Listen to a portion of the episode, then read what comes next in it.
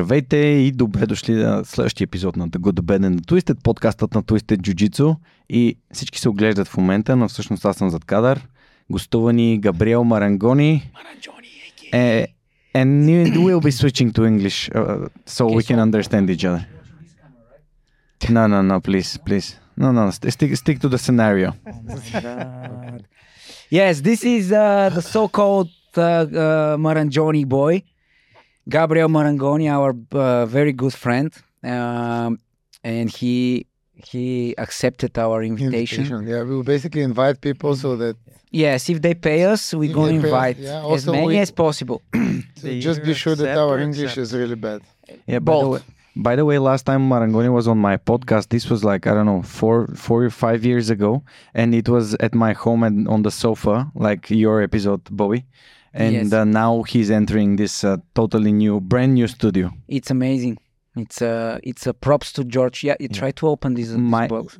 One that opens. Or? My podcast skills become better, but my jiu-jitsu skills are crap anyway. So welcome back. It's your I think fifth or sixth time in Bulgaria. I really lost count. Yes, think so. So probably most of people know something, or at least a little bit about you. But what is my name? You can say your name, you can say how many times you've been here, when it's your first time coming. And so we can start with the basic unpleasant questions. Okay, my name is Gabriel Marangoni de Oliveira. I'm from a city called Mogi das Cruzes in São Paulo, Brazil. And like you said, is my, I don't know, fifth, sixth, seventh time. When is the first time you came in Bulgaria? First time was back in 2012. Oh my God. Yeah. I was living in Greece back then. Really? Yeah. I lived there for 6 months, and then I competed in Romania for the ADCC Trials. Yeah. And this guy is still looking for you. Right? You beat the guy from my semifinal. Yeah. Oh man, that was crazy. But yeah, that's an interesting story, but maybe later. Yeah, but then people should or must try to check it out and find what we are talking about, because no one probably knows. Yeah, and then on that tournament, I met another Bulgarian guy, and he was traveling here, and he was like, "Oh, we're starting a camp tomorrow with Rodrigo Cavaca," and back then Cavaca was my coach, and I was like, "No way, Cavaca is my coach," and the guy was like, "Why don't you join me then?" and travel to Bulgaria with me. And I didn't even know him. And I was like, why not? Let's go.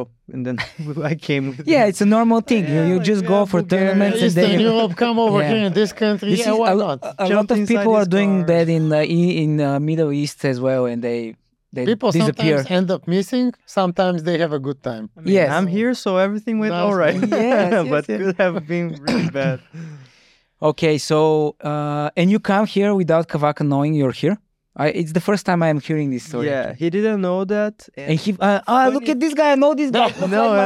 And funny thing is, he was about to start a camp, I think, Sunday evening, and his flight got delayed, so he wasn't there for the first class. But then I contacted him, and then he knew that I was going to be there, and he was like, "Oh, well, start the camp for me then." And then I started the first class without him, and the day after he got there, so everything went all right, and we spent the week together. Nice. And then after that, they invited you, or you stayed forever?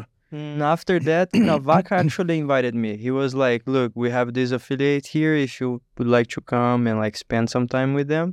And then but 13 it, it's I came. Still Checkmat, or it's already a Zenit? He was already Zenit. Oh, okay, so because before that, the school you're talking about, it was Checkmat. Yeah. And before that, they were Gracie Humaitá. Really? Yes, and before that, they were something new, different. Yeah. Before that? No. Yeah. Before that, they just play volleyball. With a lot of things. Okay, so, and you stay here for... So, 2013, I came like... official, let's say, to stay a little longer, and I spent, I think, 3 or 4 months. Yes, and probably this is the time to share our best thing about today's podcast. Probably people will be listening after a few months because of Georgie, but But yeah, George is here, guys. Ah, okay. I forgot about. Sorry. I'm talking about someone else.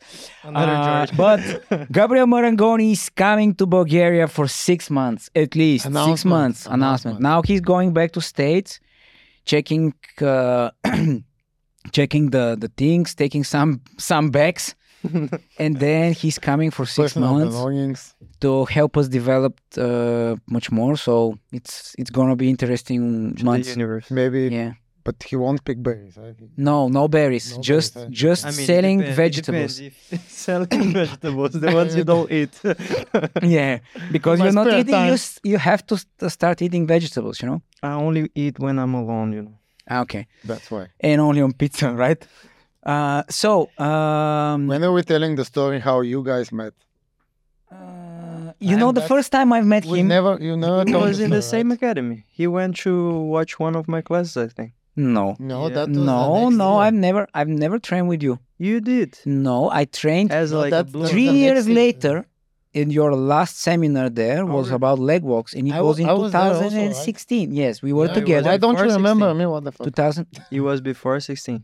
I'm sure about that. Because 2016 we went to Caio's seminar. But it was before the Europeans in January. So your seminar was either before New Year's Eve or after New Year's Eve, but it was a week before the Europeans. So I think it was 2016. Okay, so what happened? You basically said, hi, I'm from Bulgaria. No. That's a starter. No. Actually, the first time I met him was at one tournament in 88 school, which was Bukido. In Serbia? Was it Serbia? Sorry? Was it Serbia? No. It was here in Sofia. And it was Bukido challenge, I think 2 or 3, I don't know exactly which one. Which year? And he was... Which year?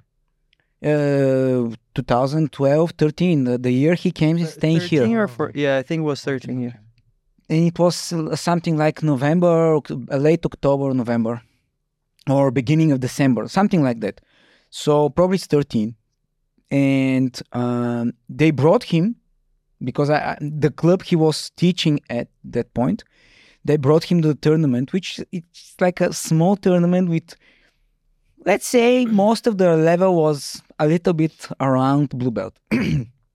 Let's say this. People were jacked. Yeah. They were basically one belt above. Blue and purple. Water back then. Sorry? The only thing they weren't drinking was water. Everything else they were. Yeah, and cereal. Some cereal. Uh-huh. Sponsor time. So they brought him to the competition in order to show who is gonna be there for 3-6 months, whatever. So basically what we're doing now. And he was the category below. I was at 76, I think. And he was like 70. 70 kilo was the category. So you ate the whole night, so you wouldn't be in his category. I don't know. I was thinking, just give me that boy to smash. Yeah. You know? Who cares, brother? Brazilian brother. Who cares, brother? Just smash. Show me pressure. And he went out on the first match. He did a flying triangle for 5 seconds to the guy. And on the second match, he did like some kind of... banana split. No, it was like... The match wasn't more than 15 seconds. Something like that. You did 2 matches. And it was... To be honest, people didn't understand how good you are. Especially compared to... That's a lucky shot. Yes, exactly what I'm... That's a lucky flying triangle. People were thinking that it was lucky, you know? And it basically fell into a triangle, you know? Because you had 2 matches. I also competed, but in the category above. I won 4 matches. And it's like, but it's a small category. I said, come on, guy. This guy submitted both of his matches for 15 seconds and you're talking he's not good. What the fuck? I mean, now you're so stupid. So, this is my first, time I saw him. And then after 2-3 years at this leg walk seminar, right before the Europeans, because my documents... I just remember one of the techniques he showed in that seminar. I still do this. these days. There's some knee bars. The knee bar there were even knee bar when he steps back in order to take your back and you just pull the leg and you fall down. That's the only one I still remember and I still use it. But don't tell people. Yeah. Okay, that's like our secret. This is the best technique. I mean, the other ones, they don't even work. Okay, it's just for the reels. Of course. Yes. So I went to the Europeans. Even though my documents weren't fulfilled because our previous teacher wasn't IBBJF approved, I think. So I was preparing myself to compete, but until the end, he didn't sign my documents. And also another funny story about this moment is that I tried to sign up the documents by Ricardo de la Riva, by himself, so I can be approved and go, and they abandoned me. No, that banned me. They banned you? Yeah. Banned me, yeah. You know, I used to be De La Riva as well when I started. When I started, I was also De La Riva. Oh, man, you were like we were like a same destiny. Like sisters. Man. We're like a Turkish sister. Yeah. Amazing. So this is the period. How and do you also, sister in Bulgarian? I don't know. Sister. Yeah. We're like sister. It's like brat. Yeah. So I went to. Wait. We need to repeat it. He said, "We're like sister brat." Yes, he said that. Yeah. No, I'm just highlighting. Pay attention, boy.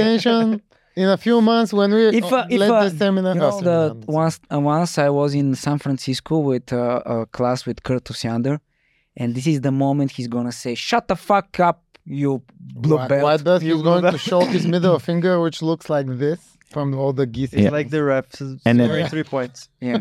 And then at the end of the and then I met him in Lisboa. That's the story I'm talking about. The Kyle seminar. So it's like it was very funny. I decided to attend the seminar there. It was about 50-50. And I learned how to play 50-50. I still kind of don't know, but that's all I know from that seminar. You think so? No. But it was an interesting seminar. Wait, only problem was Wait, don't speak now. Wait, I need to know the truth. Was Caio speaking in English in that seminar or not? Man, I don't remember, was it?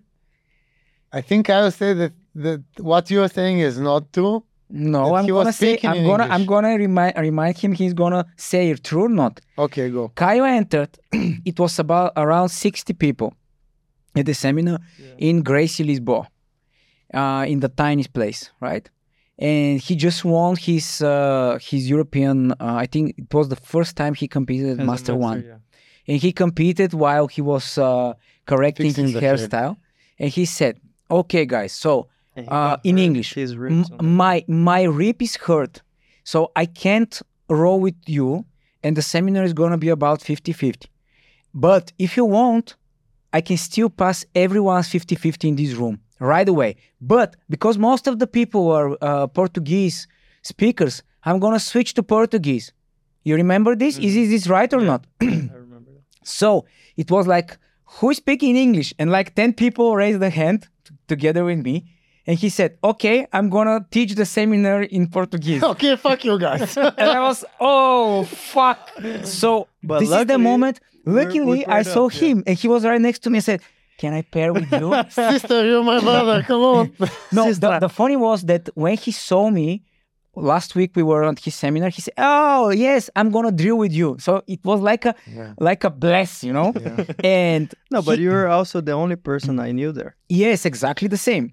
So Kyle was explaining in Portuguese and he was translating, but sometimes it was so fast. Kyle was changing so fast that I can't even understand what he's doing.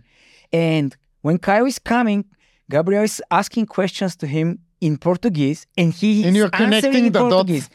And then I'm asking in English something and he's like watching me like this and he's turning to Gabriel. What? He's translating himself. And man. He still do that nowadays, you know? He still do that. Really? Yeah, and I don't know why. It's just because he's not paying attention. That's the mark of assassin. Oh, man, it was so crazy. You don't deal with that kind of people. And then at the end of seminar, Gabriel said, hey, bro, can we go and have a dinner together? You know, I'm alone here. I said, okay, we're going to take the metro and gonna go a very good restaurant next to my hotel and take my wife because my wife was together with me. And he said, yeah, okay. And then after 5 minutes, he came and he said, bro, I have to go to dinner with Kyle because, you know, I have some stuff to discuss with him. So fuck you. You know, grab your wife and have dinner with her. Yeah. You just stay in the hotel, man. I was waiting for him to finish the chat with Kyle. It became so late that I was forced to eat Pizza Hut. I remember it still today. Do you think that's one of the reasons? Pizza Hut was good. One of the reasons that we eventually joined Caio Terra Association. What you mean? Maybe it's, you know, the stars aligning. No. That. I think of course I talked with Gabriel in 2017. About the situation. Late 2016, I talked to him because this was the period we started discussing what we're gonna do. And he said, CTA is very good. I think Kyle is one of the best. And they're very, friendly. You just have to talk with Kyle and Nick. And that was his... I remember that's the first time I ever heard that when a school wants to join in the association, they put you in a chat together with everyone else. And that's the first time I saw that happening. I never heard that. Yeah. I'm not sure he went to do this. I didn't, but I yeah, but he was kind of competitor and it was different. Yeah, that's different, yeah. And Kyle, I think most of the period for Brazilians, he's not doing it. Yeah, and initially, I was the only one joining CTA because, that was the year that I went to US for the very first time because I won a trials in Brazil. Because back then I didn't have the financial to travel to US. Then I won a trials and the Federation of São Paulo paid everything, but it was for Pan Ams. And I was like, okay, Pan Ams is nice, but I want to compete at Worlds. And before that, is this the first time you competed at Worlds? First time, yeah. Oh, really? In IBBJF, I never fought as a collar belt. Oh my God! Before really? That was that. Only different federations and confederations and etc. Yeah. And then me and my brother, we were like, "Where am I gonna train? Where am I gonna stay?" Because before, the Mendes were still competing, Cobrinho was still competing, and I was like, "If I go to one of these clubs, I'm gonna have to open up if I cross path with them. If I face half a quarterfinals or whatever, I'm gonna have to open for them, you know." And I was like, I still feel I have a shot, so I don't want to open for someone. I want to try to get. So for people to clarify, it means you're gonna give them the win. Yeah. And then me and my brother were discussing about where should I go? Where would be a good place? And then we thought about Caius. And before that, I didn't know him personally. I only knew by videos and And that's when I met him at the Europeans at that seminar. That's why we went to dinner. Yeah, and left you with Pizza Hut. Yeah. That was the first time you met Caio. Yeah, in person, yes. Yeah. And then that was also the first year, the first time I went to US, and I changed my flight back to stay from Pan Am's and to Worlds at in California. And then Caio opened the doors of his academy, and I stayed living inside the gym for 3 months, and. Initially, he was like, well, you got to compete at CTA because my brother is in your division. Vitor Pasqual, which is another instructor of mine, is also in your division. So if you go as Marangoni Academy, you might face them before quarterfinals or so. And I was like, yeah, sure, I'm training with you. I'm going to go at CTA. But I was the only one. And then when I went back to Brazil after 3 months, I talked to my brother and I was like, man, he helped me a lot. He did a lot. We should switch teams. He never asked something. No, he never asked. He only asked for me to compete at CTA because of the situation, because of his brother and his student.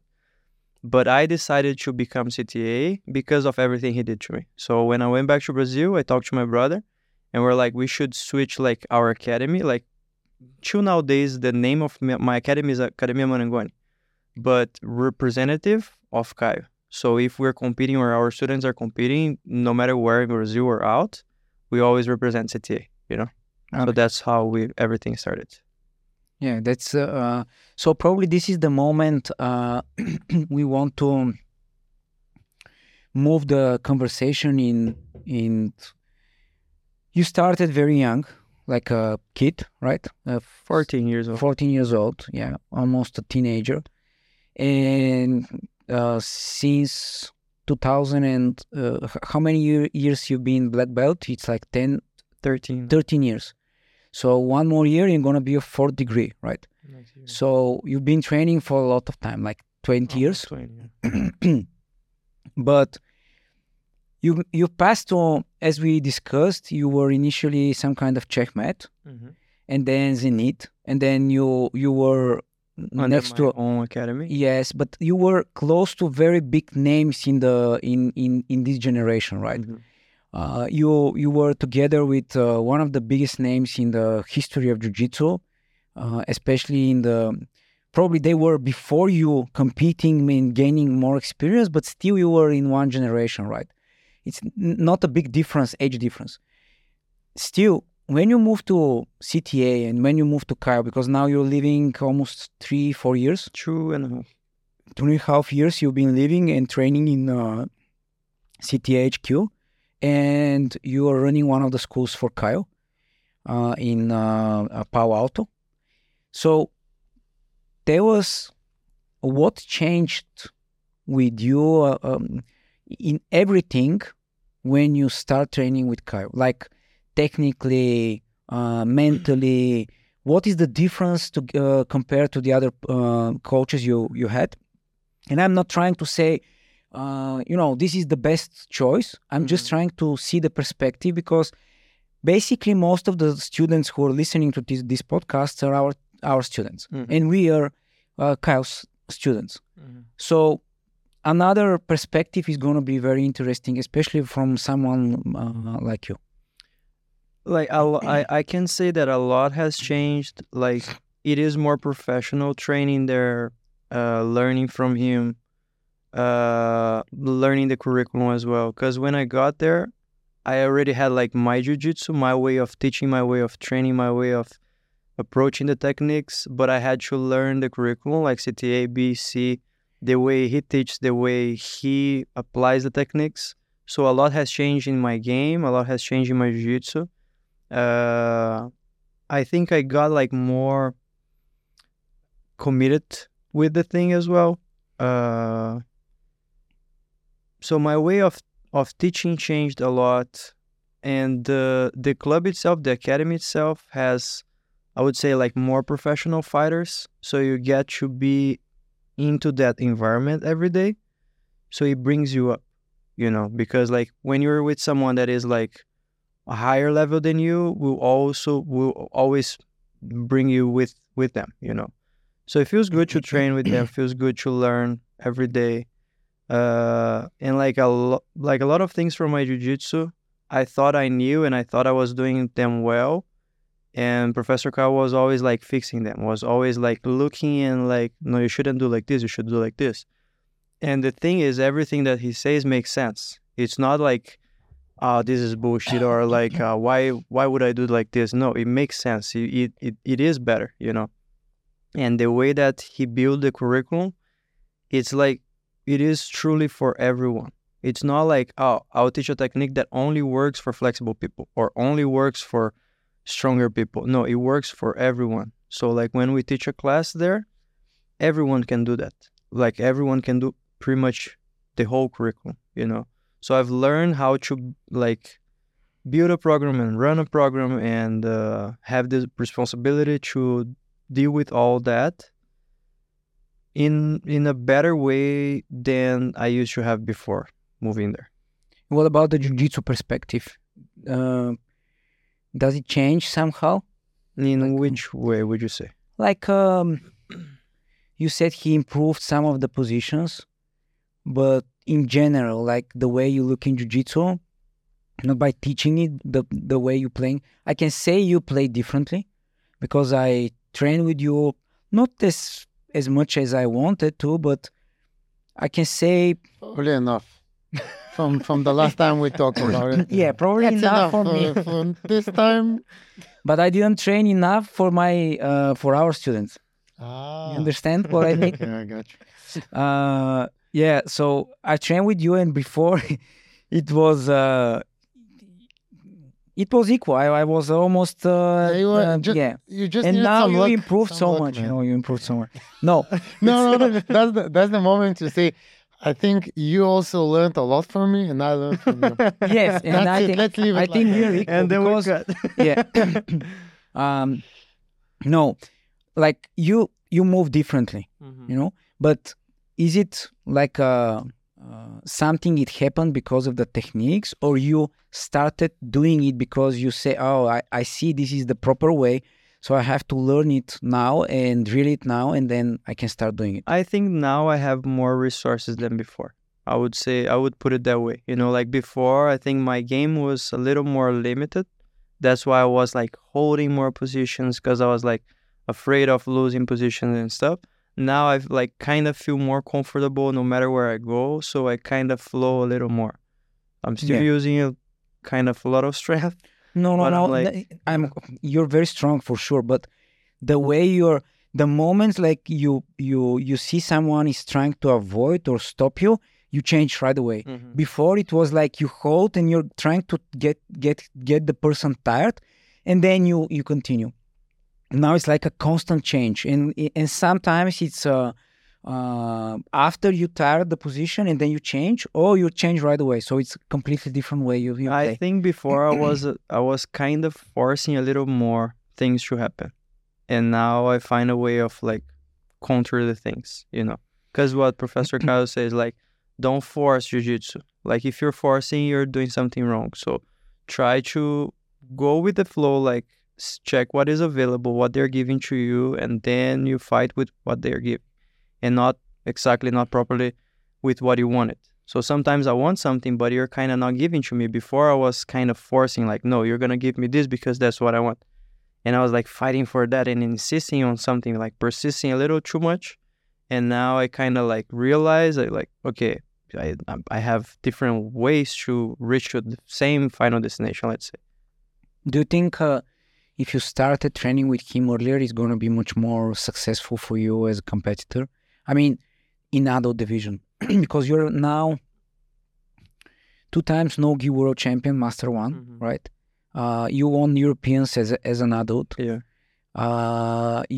You placed second at Master Worlds, Master 1, and you actually lost with a very close match. Yeah. What else? You want pants? Nogi pants, Master 1. So, like, Master 1, you won, like, let's say almost everything besides the Worlds, but probably you're going to do it one day or another. But do you think that if you started earlier training and being there with someone like Kyle, it's gonna be much more successful for you? For sure would be not just training under his guidance, but also in an environment like that. Because before you should train, like, I trained my whole life with my brother, who like built my jiu-jitsu, like taught everything that I know, but only with him and with my students. So my brother was the only like higher level for me to train. Everyone else was like white, blues, purples, you know. And then now we do have like a bunch of brown belts, black belts. But before it was harder. I had to like create my own training and like set scenarios where I would like really have to push myself. But at Caio's, I don't need that because they already offer me that. Like everyone is really good. So it's easier to achieve like bigger accomplishments if you were in an environment that also has the same goals as you. Before, like, I feel like I was kind of the only one in my academy who wanted to reach. And now, like, I'm training in a place where everyone wants to get there. So if they're going towards a major goal, like a major tournament, and I'm surrounded by people like that, it's easier for me to reach my goal as well, I feel. That sounds familiar, huh? Yes, I think it's very familiar. He also learned a lot from you. Yes, he learns a lot from me. No, but I can say that from the last 2 days, I think his style of teaching has also improved a lot. Yeah, a lot. I mean it as a compliment, but the last time and the even previous one, it was way more like you can guys do this, but we no one here knew the possibilities of the position, so we basically didn't need a lot of details. But can you think that now? Also because we learn the way Kyle is doing it, and also we teach in that regard. That's is something it's making him a better. Yeah, but it's sure. Easier for us to learn from someone like he's doing now, the way he's doing it, because we are doing the same. But you know what Mason said? I can tell when people have trained with Caio. Probably it's something like that, where if we build the jiu-jitsu with the same tools, we know probably what he means in a scenario. And yeah, it's easier for us to understand him and apply stuff, you know. Yeah, I tried a few fundamental techniques today, and some of them are not working. I'm gonna throw them away. No, you just had a bad but day.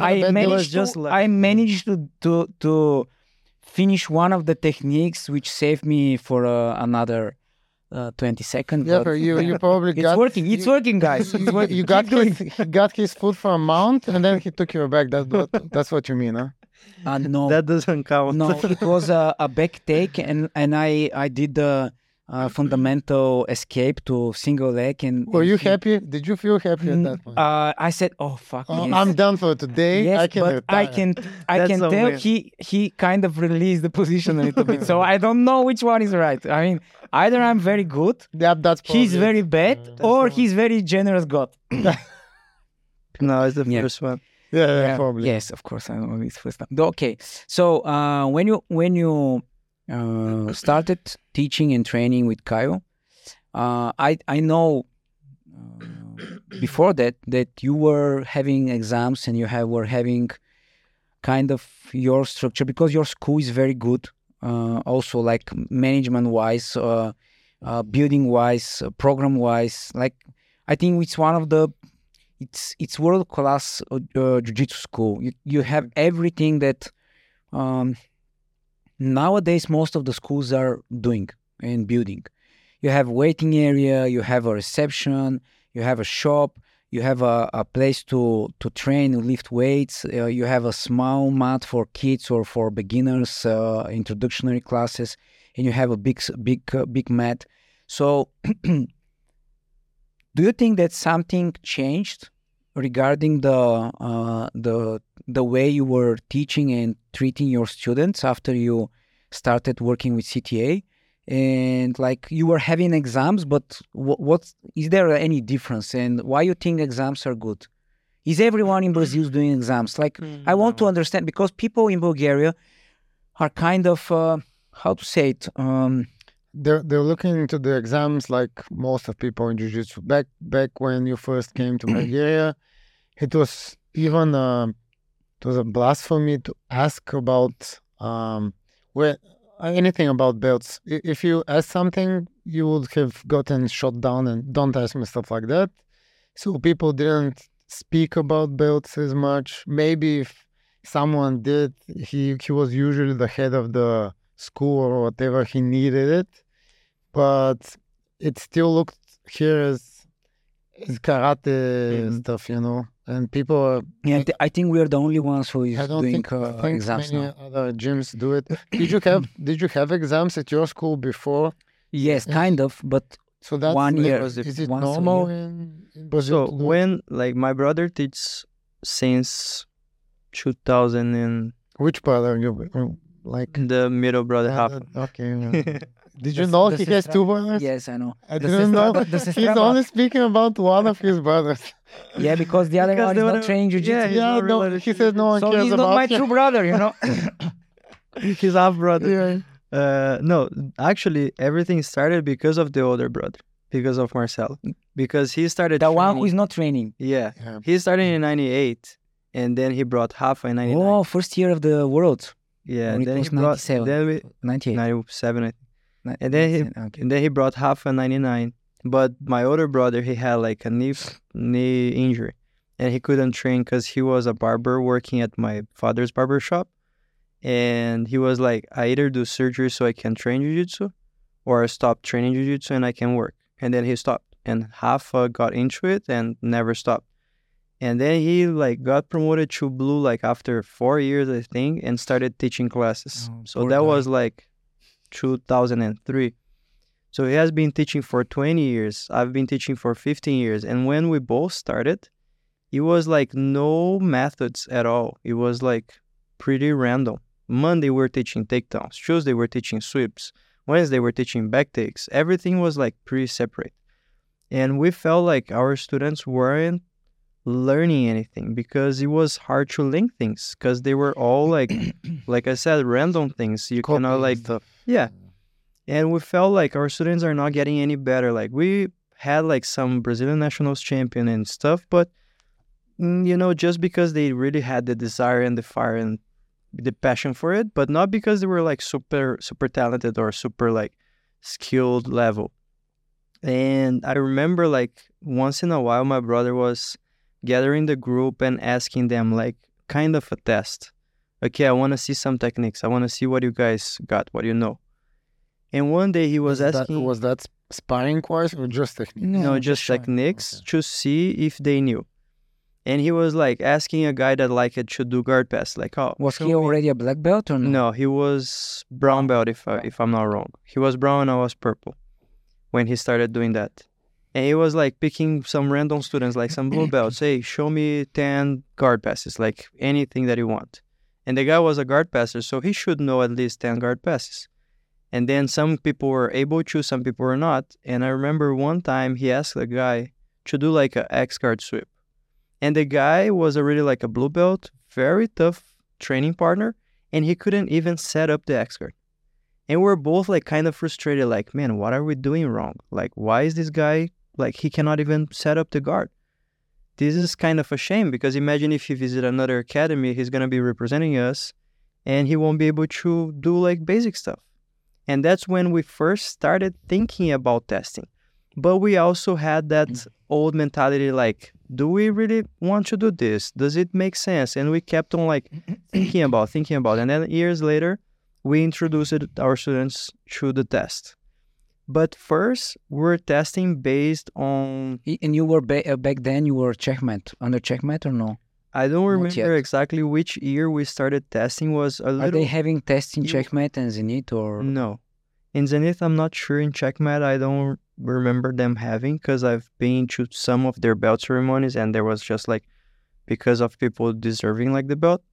But I was already a black belt, and that was a little after we opened our academy, which was in 2013. So we either started testing 13, 14 or 15, something around that gap. And before was like, we're asking for stripes and for belts, different techniques, pretty much everything about jiu-jitsu, but including techniques that were sometimes a little too basic for higher belts and a little too advanced for white belts. So the structure of the thing wasn't really good.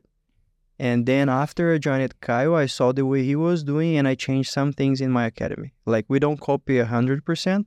I copied some things and I made it some things a little different than his way, but it's pretty similar nowadays.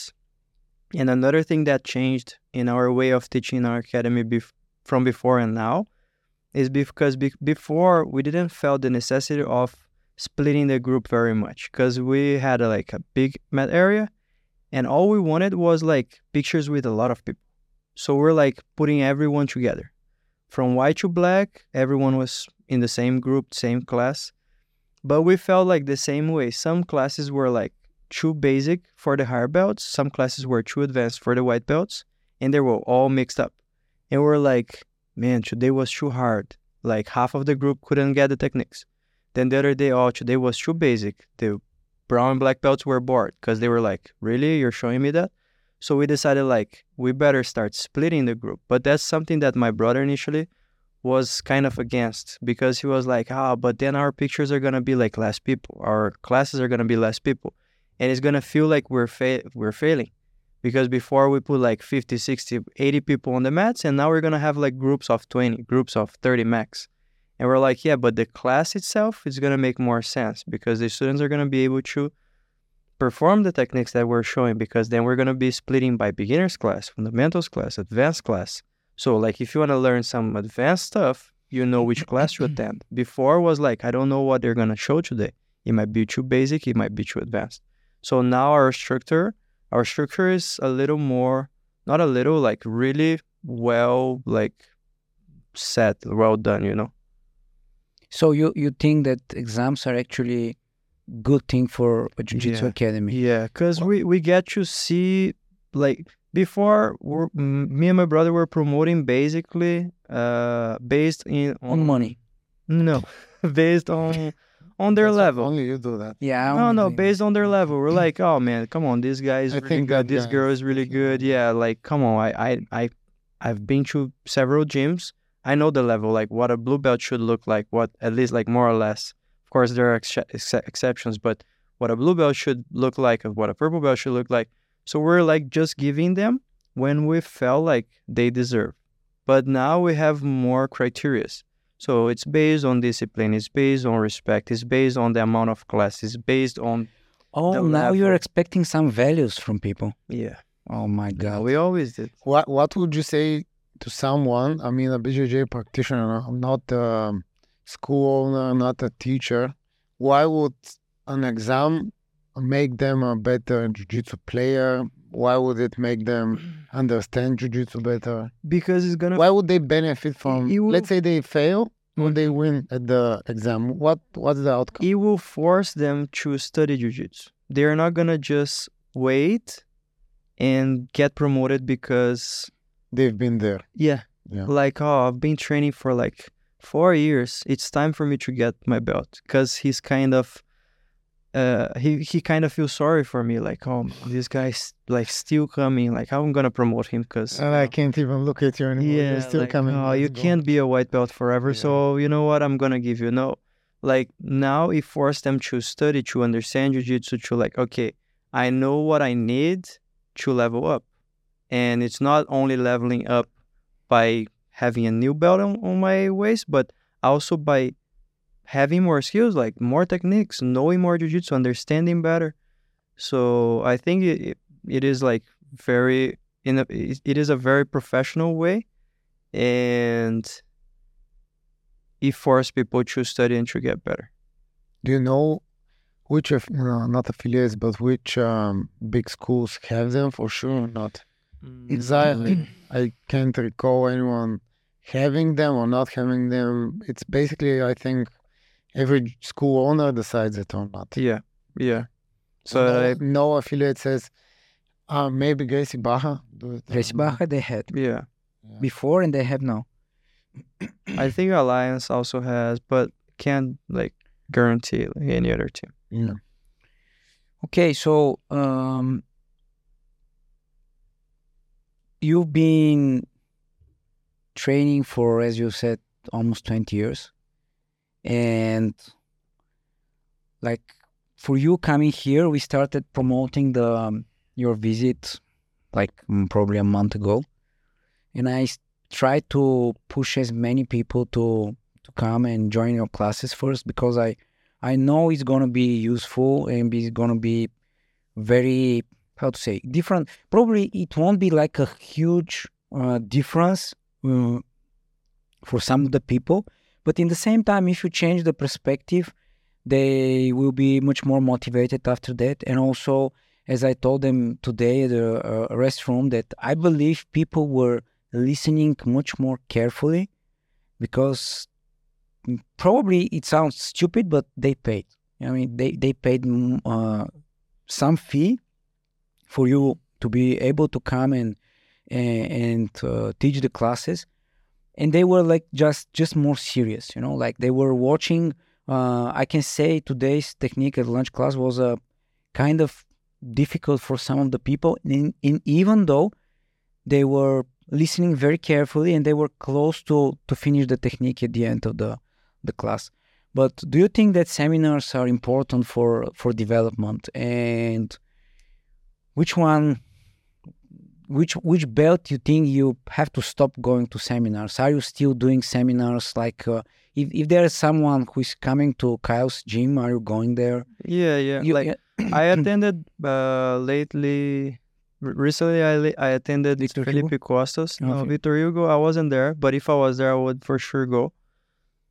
Before that, we had Natielli. I couldn't go because it was same day as promotion. So like me, Professor Kyle, Vitor were pretty busy with exams.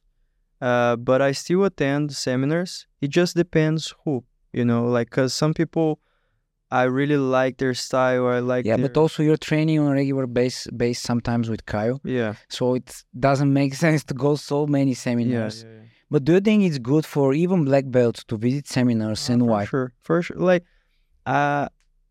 back in 2014 or 15, I remember attending a wrestling seminar, actually. It was like a nogi seminar with Jacob Herman in Santos in Brazil.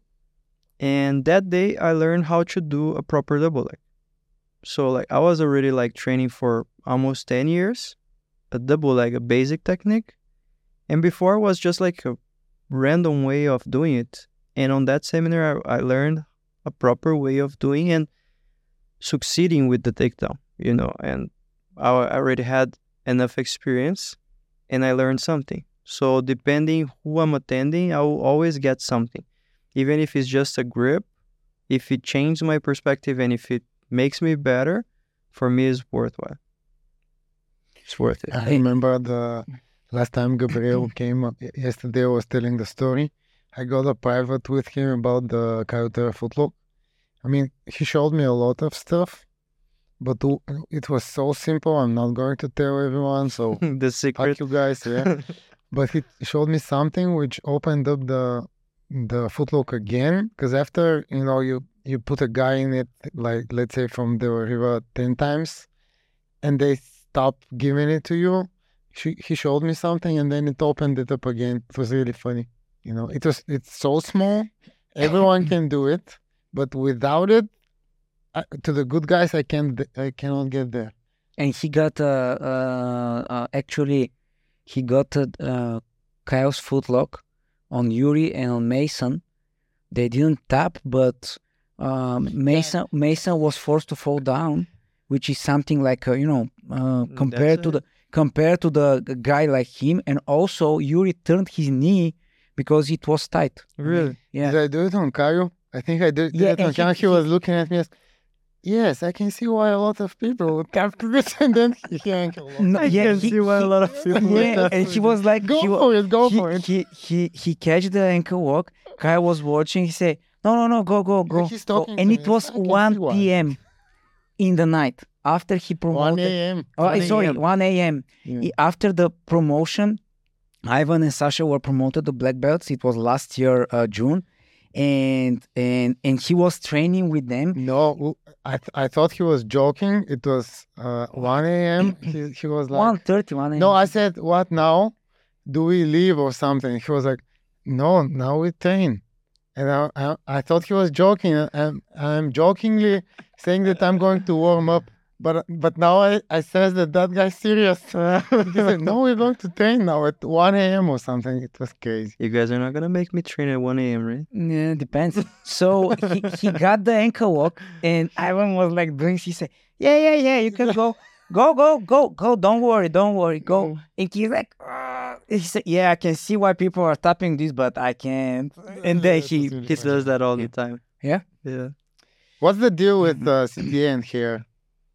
CTA and what? CTA affiliates, you, Caio, everyone fixing their hair. Some people can't. But what the? No. For now. He's coming with perfect hairstyle again. And me too. Look at you and me. We have to change this. No, look at you. And I'm always telling you, especially before Christmas. Okay, now I'm going to get kicked out from because of the hairstyle. That's the most important thing I learned with him. I think you didn't see the today's reel I posted. Oh, okay. Wait. I need to show Gabriel's hair at the moment so everyone can see it. Today's reel was someone turning one stick, and he's like, it was written, when your hair is not in proper way and everyone is getting out, he's like beating them. That's Pakistani coach. Yes, it's very nice. It's very CTA stuff. Okay, tell us about the future of the jiu-jitsu, how you see it And what you think is the, especially for the new generation of competitors, what you think should be changed? And if you were today like 16, 17, 18 years old, what you would do in order to succeed as a competitor?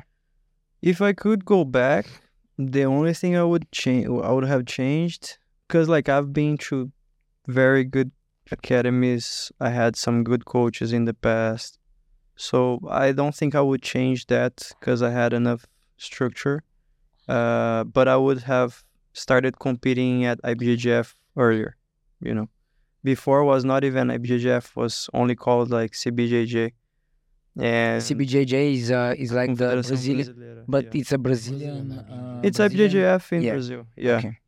So like there was Brazilian nationals, other tournaments, and I was never competing at those. So I regret that. So that's the only thing I would have changed in my past. And about the jiu-jitsu in the future. But you mean IBBJF around the world, or but in Brazil is CBJJ, right? Yeah. So you weren't competing so much, or you weren't competing at all? I wasn't. Why? Before there were other organizations, like I said, and we're like prioritizing Sofia Open, AGP, kinda, okay. Garage Open. No, I was like fighting other events. I was fighting all the time, Federation of São Paulo and stuff. But and why would you didn't compete so much at CBJJ? Mainly, like the CBJJ tournaments were located in Rio. And it wasn't that easy for me to travel to Rio. Yeah. Okay, before, now they have everywhere. Yeah, we have like São Paulo Open. We have like Opens all around Brazil, like all around. We have around the world, and the main tournaments like Worlds and etc. I couldn't compete because I didn't have money to travel. So it's not easy for me to say that I would change that because the money situation would be the same. So. It depends, because you don't know if you're winning more CBJJ tournaments. Yeah, or... but the before we didn't have as much eyes as we have nowadays. Yeah. Like now we Facebook, Reels, now we see Instagram. A lot of like yellow belts with a lot of tons of attention. Orange belts with tons of attention, blue belts, juveniles with tons of attention. Yeah, I think Flow helped a lot the sport, and also IBJJF is always trying to bring something new. Even they are criticized a lot about they are asking too much money. You have memberships, you have competition fees, etc. But still, it's the biggest organization, and the competitiveness inside it's like. Amazing. It's the best one, yeah. It's the big stage. Okay. Why is IBJJF the best one, the biggest stage? Why would you say that people... Answer this question after you finish the competition. I think the future is getting better and better for jiu-jitsu prospects because of the events that has been created now. Like before, we didn't had as many super fight events. The prize was like never... this big, and it's getting bigger and bigger, so I don't know how it's going to be in the future, but can't be worse than now. So I think things will only get better, and it's going to be kind of easier to live the jiu-jitsu lifestyle than now or than before. Okay, so sounds like you don't think that IBJJF are going to get bumped to the side, so they'll be still leading. Okay, why did this happen? Why? Because people here don't know the difference between IBJJF, different open. They know it, but some of them don't. But so basically, what they know about IBJJF that it's expensive, but they still don't know that it's not okay to call yourself a world champ without having the world title in IBJJF. Man, they're not even calling JT Torres a world champ. Even he's a Nogi world champ. They don't call him world champ in the because he's not with the gi. So actually, that's not. No, I mean IBJJF. That's not right. IBJJF and the smaller federations. Why why is IBJJF better, bigger, and established in the people's minds as you have to win there to call yourself something? Why would you say that is? Is it going to change? I don't think that... Grappler's quests and stuff like that, where are they between those guys? I don't think that will change because they have been dominant for so many years that people just feel like the prestige that you get by winning a major at IBJJF is just bigger than everywhere else. But why is that? Because a lot of people travel to go and compete in IBJJF. No, because the level is... No, because the level is, I think, is higher in general. Yeah, but why? Why is the level at IBJJF? The most accomplished athletes are there. Yeah. So they go there, and a lot of people travel to get to the IBJJF Worlds, let's say, right? Yes, because it opens up more opportunities for you in jiu-jitsu. Like, you win Worlds in, let's say, AGP. Great, you're going to get a prize and etc. But they're not going to see you the same way. So they might not ask you for seminars. They might not ask you for a super fight. They might not even recognize you as a world champ, you know. But if you win at IBJJF, everyone will kind of know. And this is because of the organization, and also you're one of the main referees for how many years? Not main referees, but one of the referees, yeah. Yeah, but main referees for many major tournaments. You've been to many major tournaments. How many years you've been refereeing? I've been refereeing since 16. That was the first time I went to US. That's when I started. And that's the guy we always ask. So if we fuck up someone's match, he's responsible. You know, it's funny. You know, It's funny because I'm telling that we ask Marangoni or we discuss with this and that guy who is like accomplished in both competing and refereeing. Yeah. And they say, okay. It's like we are not even trying to learn. And like today's we discussed hard. 15 minutes, a position we were accepting, it's right. But yeah, so I think this is the only way actually the level here in the Eastern Europe can grow. Like the way we are doing it in gaining experience, trying to do our best, learn, teach, and then asking people like you. And when you share, because you're very open to share everything, like not only techniques, but like experience, your heart, your hair. No, not mine. Can't share that. This is the only way. And then we spread it to the next level. It's the only way to grow. Okay, so do you think that for someone like a younger competitor, and he's like... training with you, and you're like a normal, not accomplished teacher, because there are so many schools, especially in States, right, where teachers are not like world champions. I don't know how many are in San Jose, but probably Kyle is the most accomplished guy in the region, right? But if you train with not so accomplished person, and at one point he's not able to, let's say, beat you, but we can say dominate or even do techniques on you. What you think is the right way to, train, live with that moment for both sides? Like for the teacher himself, for the competitor. And also, we've been discussing many names you train with and people are probably familiar with. That at one point there were blue and purple belts who were like another level. It's like a highest level already, but just the belt itself is different. And still it's like very hard for you to tap them regularly or even to sweep them. Like advantage is like impossible, right? And what should be the behavior of this competitor to his teachers? And in the same time, what should be the behavior from the teachers to that competitor? And like share your thoughts about this, because of course everyone is getting older, but you can say that it's not the same like 15 years ago.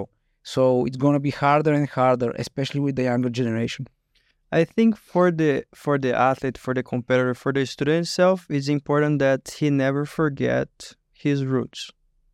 So when he first started, he could barely do a forward roll. He could barely do a technical stand-up. And that teacher that now it's kind of hard for him to keep up with that talented kid, he was the one teaching the kid patiently, like everything that now he knows. So it's important that the person, the athlete, don't forget that. So like, I'm getting better now. I'm kind of like beating my coach or so. But one day I didn't even knew how to tie my belt, and he helped me out. So it's important that he always stays humble, his feet on the floor, and like knowing where he is. Like, okay, I might be getting even better than my coach, like surpassing him somehow. But the reason why I'm getting so good is because of him. So I think this should be the mentality of the student.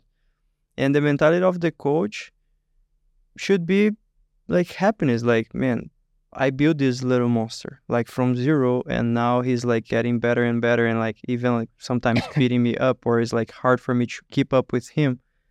And try to not stay ahead of that person, but having the experience to keep on helping that person to even achieve a even higher level, you know, because we can say like a lot of names that the student passed the master. Like, do you think, for example, Melky Galvão can keep up with Mika? We know he cannot, and that's okay. Mika is still the same humble guy. He's not gonna treat Melky differently because like, oh, Melky is my coach, but he can't tap me. Like, he knows that. But he has to treat him like that because it's his father. Yeah, no, I know, but still it's like it's tricky. Yeah, I understand. You know what I mean? So he's still the same. He's humble, and he's like whatever his father, and he don't treat him inside the mat as a father. He treats his as a professor, as a master. Whatever his master says, he does, and it's been working. So it's not because like, oh, I'm better than him, I should treat him differently, or should like. No, he's still the same guy. So that's how I think the thing should be, you know. And do you think that the teacher, like not the teacher, but like when you're training with lower belts or even with higher belts, but like under your level in some regards, you should always like beat or always submit them, or like what is the right approach for a huh? For asking for yourself or for Sasha, you're going to say the story with Alex. Who? Your student Alex. Who? No. I'm trying to. Yes, the story is very. It's very funny. It's very interesting. It's very how to say. Okay, let's say it first, and then. We'll no. I want to ask, and then when he answers, we can. Okay. We can tell the story. Like, what should be the approach when you train with someone who is not at your level? Should you beat the positions every time? Should you give the positions? What you think is the best way? Because sometimes it's hard when you give them too much. It's like, oh, Ivan, you were tapping me like 4 times, and now you're tapping me 2 times, and I think getting better. Yeah, come on. So, and then is the moment you say, what? I gave you like all the positions today just to train, and you're trying to put your head up and above the ground level. So, of course, it's combined with your previous answer, especially with the being humble, but still. What should be the way, like how Kyle is training with people and how you're training with your students nowadays? Is there a difference like between before? Man, I can't say about Kyle because he don't let us do anything. No one, not even like it's just a handshake and that's it. That's all he's gonna give you. Everything else, forget about. But the way like I train with my students and has been always the same way. I would say. Of course, it depends if I'm training to compete or if I'm just training regularly. If I'm training to compete, I'm not going to give them anything. Like, yes, you know that already, yeah. Yeah. No, he's giving everything. Handshakes, smiles, hugs, jokes. But if I'm training just like a daily basis, I will find a balance, you know. If I just beat them up every single day, I might frustrate them and they feel like, man, I suck at this. It is not for me, and they will leave. So it's okay. It's okay. We're not training today. You don't need to look at it. Okay. And if you give too much, stop being real, because they will never know what they are achieving for real and what you're giving them. And it's important that you keep them on their spot. Like, one day I'm going to beat you up and I'm going to tap you like 10 times just so you know where you're at. And then the other day, if you manage to do something, it's important that you know that I was letting you. And then another day, if you reach something, it's because you got really to that. Yeah, you really reached something. It's not because I gave. It's not. So you keep tracking the progress, you know. So it's not too little. It's not too much. You got to find like balance in between. I'm telling the story now. Yes, and we can then close out if you don't have any question, because I think it's we managed to cover a lot of things, and of course he's gonna be here. He's gonna be here for a year or something. No, 6 months. No, it's a year. Okay. So the story is as follows. Last time Gabriel was here, 2020. Me and Sasho, как повечето хора го знаят, we're training with Gabriel, and Sasho is coming. He's coming to me. He's sitting down after a few sparrings, and he's like, "Man, I think that guy hates me." And I'm like, "Why?" He says, "He's murdering me. It's not like he's beating me, but that's not normal. Do you think I should ask him if I've done something?" And yesterday we're telling the story to Gabe, and he's like, "No, we were preparing for Europeans. That's why I did it. I mean, I was going hard, but not like anything that special." But Sasho thought that he did something, and Gabriel smashed him. Yeah, but this is another interesting part of this conversation that he said. And I was thinking both of you guys didn't like me. Yeah, he said. I really thought. No, I mean, I've traveled a lot, and some places that I've been, I feel like people are more like, some of them are kind of scared of talking to me or looking at me or, you know, approaching. And I understand that. But some others, I feel like they kind of, this guy, you know. And I thought they were like that. Like, no, it's because we didn't know you that much then. And, you know, it was a bit weird. Purple and brown belts. Like, fuck those guys, yeah, basically. Yeah. Okay, guys. So, thank you for sharing time with us and your thoughts, because I think it's good to see the different approach. And also, I hope that people will learn something from this episode, because I basically, learned a lot, or at least confirmed that some of my thoughts were in the right direction. He learned a lot from you as well. Yes, don't forget about that. And tonight we have another class. Seminars were Saturday and Sunday. The techniques were very good, I think. People were very happy. And they were fully packed, almost 100 people both days. Yeah. So your last thoughts, or probably what can you say is different the last time you visited Bulgaria compare, like, about Twisted? I mean, you were together with us in 2018, 2019, and 2020. And now it's like 3 years later, you're here again. So do you find any differences that we can say it's improved? And yeah, man, your final thoughts. I think since you guys joined CTA as well, you also changed a lot of things, like the same way I changed in my gym in Brazil. So yeah, I can see like some developments. The gym always looked great. The atmosphere were always like great. It was always packed. Like last time, it was pretty much like same. I don't remember how many people. No, it's like 60 people. Yeah. 60, 70 people. Yeah. Like. The club looks like better now that you guys kind of changed the facility. You welcome people even more than before. And yeah, like there were always some little monsters there, and this time is not different. Like always some surprise.